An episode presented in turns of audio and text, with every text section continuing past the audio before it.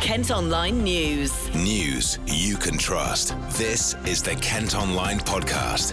Nicola Everett.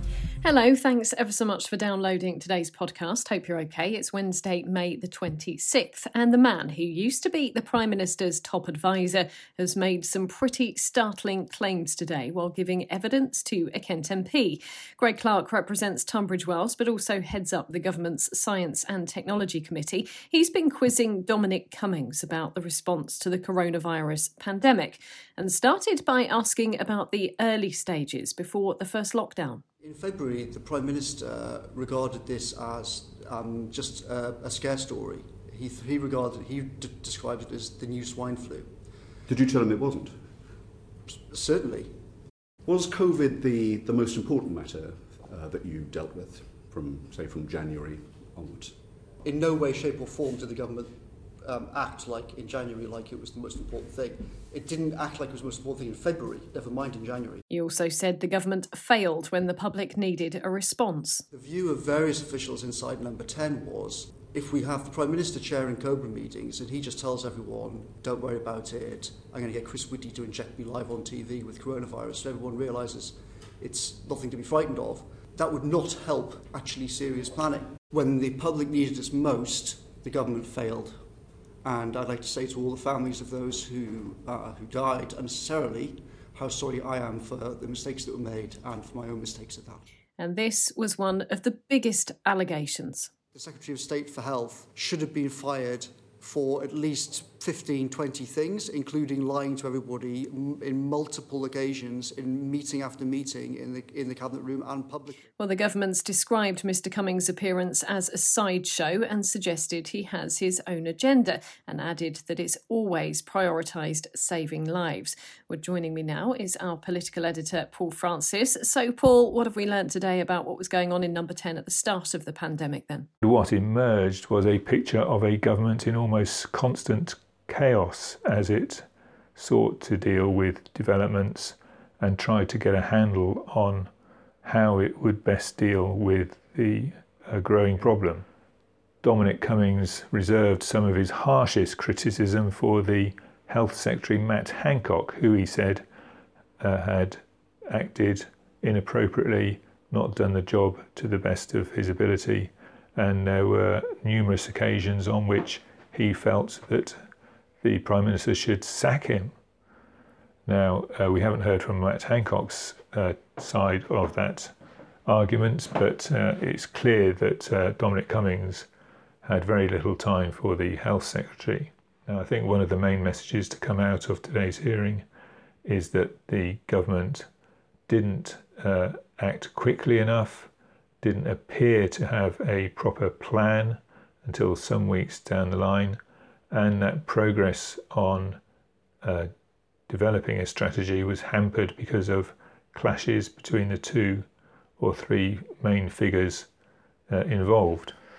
Uh, as to where we go from here, uh, I think the government will probably rely on the fact that there is going to be a public inquiry into the coronavirus and how it was dealt with by all authorities uh, and may not uh, respond to Dominic Cummings' uh, accusations levelled at uh, Downing Street today. Elsewhere today, testing has been stepped up at the University of Kent after a case of the Indian variant of coronavirus was identified. There's also been a slight rise in cases at the Canterbury campus generally, so a mobile unit is now stationed there. Our colleagues at KMTV have been chatting to some students. I think it's quite shocking. I thought that everything was going really well, and then out of nowhere it seems to be back. Um, me and my housemates, luckily, I finished my degree now, so I don't have to be up in campus. But I, I wouldn't feel comfortable coming to campus anymore. I, I, feel relatively safe on campus. I'm here, I'm still getting tested, and if I end up not being uh, in a situation where I can come to campus, then I'll obviously stop. Uh, I'm not personally too concerned. I think everyone's keeping themselves quite safe and apart from one another, and I don't think it should be too much of an issue.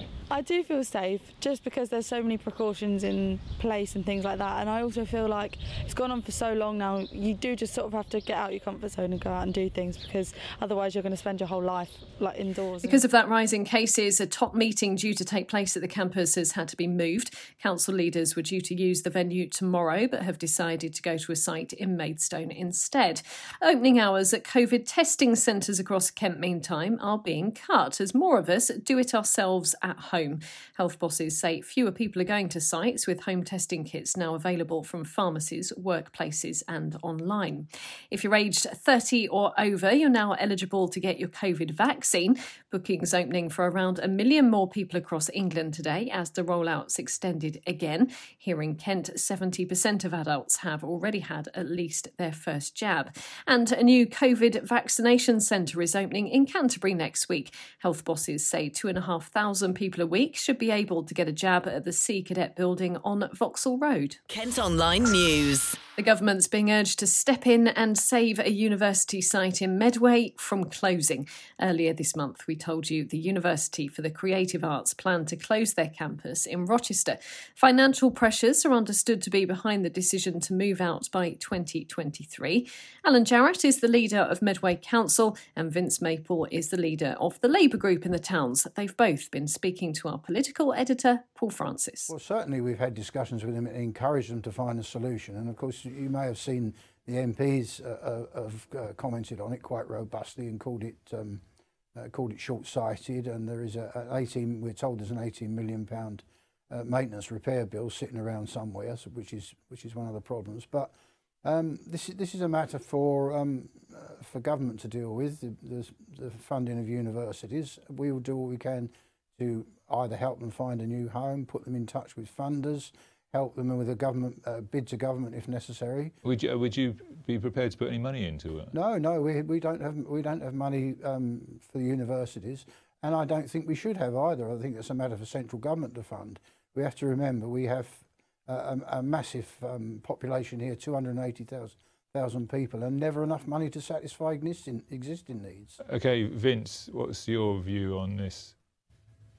I mean, on, on, the UCA specifically, I mean, there are concerning um, situations. Look, I want that facility to stay, whether it's at the Rochester site or elsewhere in Medway. We need to keep that in the Medway towns, and we also need to keep them providing uh, FE courses as well as their degree courses and the other things that they offer.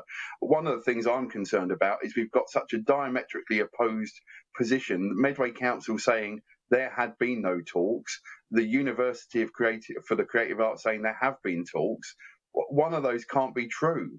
So we've put in freedom of information requests to both organisations. We need to get to the bottom of this because all people want to understand what conversations have happened prior to this announcement, which I think took both myself and Alan Jarrett by surprise from what I've certainly seen.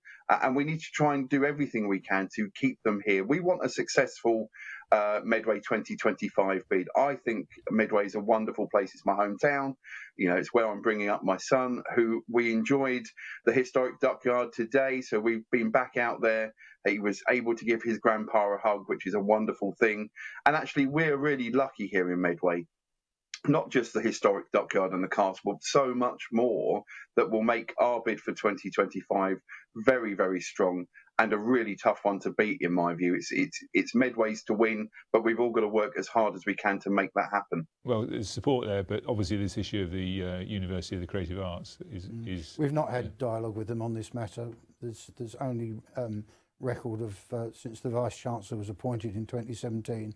There's a formal record of two discussions in almost four years with the vice chancellor, and that's um, uh, Vince has said they put in a freedom information request, and that I think that's what you will see. We've had no formal discussions with him about it at all. A Maidstone man who was caught by a group of paedophile hunters has avoided being sent to prison. Christopher Hersey thought he was meeting a 13 year old girl at a sports centre after sending naked pictures. He was instead confronted by activists.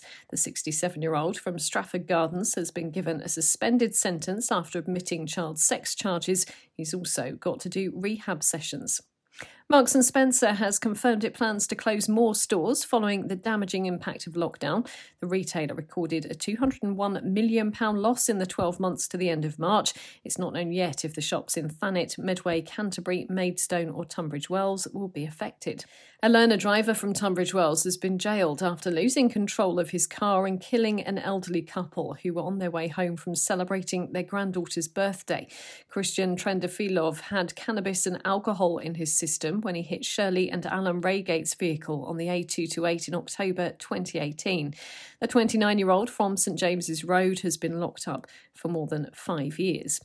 Now, a follow on from our top story on yesterday's podcast, and a Kent MP has called on Boris Johnson to back new legislation for tougher child cruelty sentences, inspired by Kings Hill boy Tony Hudgell, who was abused by his birth parents. Will he join Tony and Tony's parents, Paula and Mark, and me, and many others around the country in campaigning for Tony's Law, New Clause 56 to the Policing Crime and Sentencing Bill. Tonbridge and Malling's Tom Tugendhat has told the Prime Minister it would be a minor change that would bring child abuse sentencing in line with adult abuse. This was the response during PMQs at lunchtime. People who uh, commit serious offences against children can receive exactly the same penalties uh, as those who commit serious offences against adults, but we will keep this under review uh, Mr. Speaker. And if there is a gap in the law, and I will study his amendment very closely, if there is a gap in the law, we will make sure that we remedy it. Kent Online reports. The new owners of a brewery in Ashford have told the Kent Online podcast about their plans to expand further across the county. The £1.7 million Curious Brewery has already seen a boom in trade since reopening its on site bar and restaurant. And while bosses say it's early days, they're looking at increasing capacity, with the industry expecting a further boost in sales post lockdown. Simon George is the managing director. I think the one thing the pandemic's taught all of us, whether you're in the industry or, or you're looking or you're involved in the industry as a consumer, it's taught us that how much the Brits love the British pub and restaurant and and and by extension the British brewing industry. So I think there is going to be a really strong uh, resurgence, especially perhaps this year, because uh, you know, as we've seen in the news in the last few days, there's still some uncertainty about whether people are going to holiday abroad or where they're going to holiday. So there should be, I suspect, considerable more amounts of our, our leisure money being spent in the UK.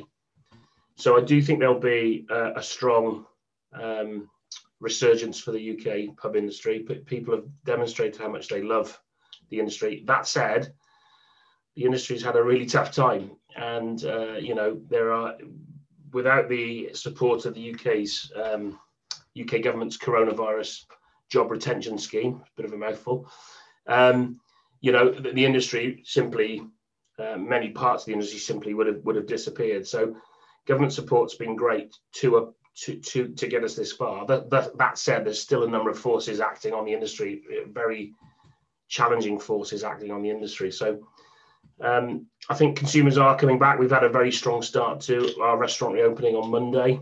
Uh, we had a particularly strong Monday.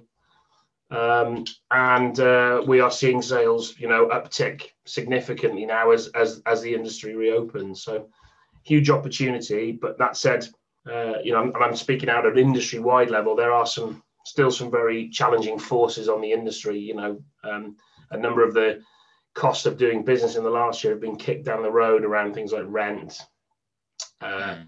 deferred VAT payments, and so forth. So there are still some some quite tough tough times on the horizon, I think, for the industry. And are there any plans in the future to actually extend the brewery or extend the restaurant or sort of mess with the internals? The brewery was designed for um, quite logical expansion.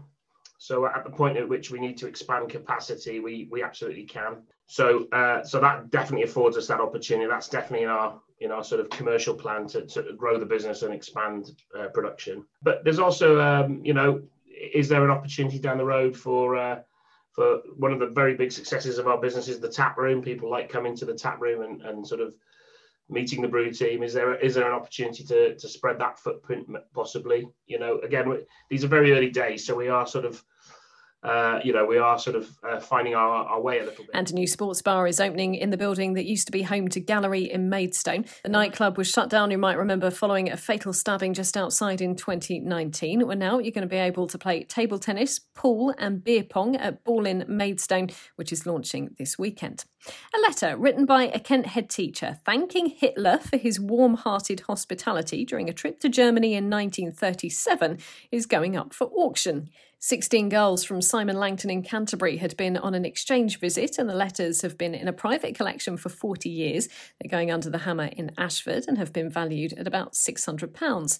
Meantime, plans are underway to recreate what life would have been like for people living in Ramsgate during the Second World War. It'll see a typical 1940s street recreated in the Victorian Railway Tunnel where families fled bombing during the conflict. It's hoped the attraction will increase the number of people able to visit. Three Kent towns have been named among the most affordable seaside spots for a UK getaway this summer. The website Voucher Codes has looked at the cost of fish and chips, a bucket and spade, ice cream and beer. Whitstable, Margate, and Broadstairs were the cheapest on the list. And at Kent Online today, you can see some of the pubs in Kent that have been turned into houses over the past year. Among them is the Prince Albert in Ashford, which had been derelict since 2008, the Mill in Canterbury, which shut following the discovery of a cannabis factory and arson hit the Plough Inn at Herne Bay. Kent Online Sport. Kent gymnast Courtney Tulloch says he's devastated and heartbroken not to be going to this summer's Olympics. The 25 year old won two medals at the 2018 Commonwealth Games and trains in Maidstone. He says he's hoping to bounce back from the disappointment of missing out on the chance to go to Tokyo. Better news for two of Kent's cricketers, though. Sam Billings and Zak Crawley have been named in the England Test squad for their series against New Zealand. Meantime, Ben Foakes has been ruled out after tearing his left hamstring. The first of two tests starts at Lords next Wednesday. Well, that's all for today. Thanks ever so much for listening. Don't forget to follow us on Facebook, Twitter, and Instagram. Plus, you can subscribe to the KM News app, and that will give you access to all KM Group newspapers. Just head to subsaver.co.uk. News you can trust. This is the Kent Online Podcast.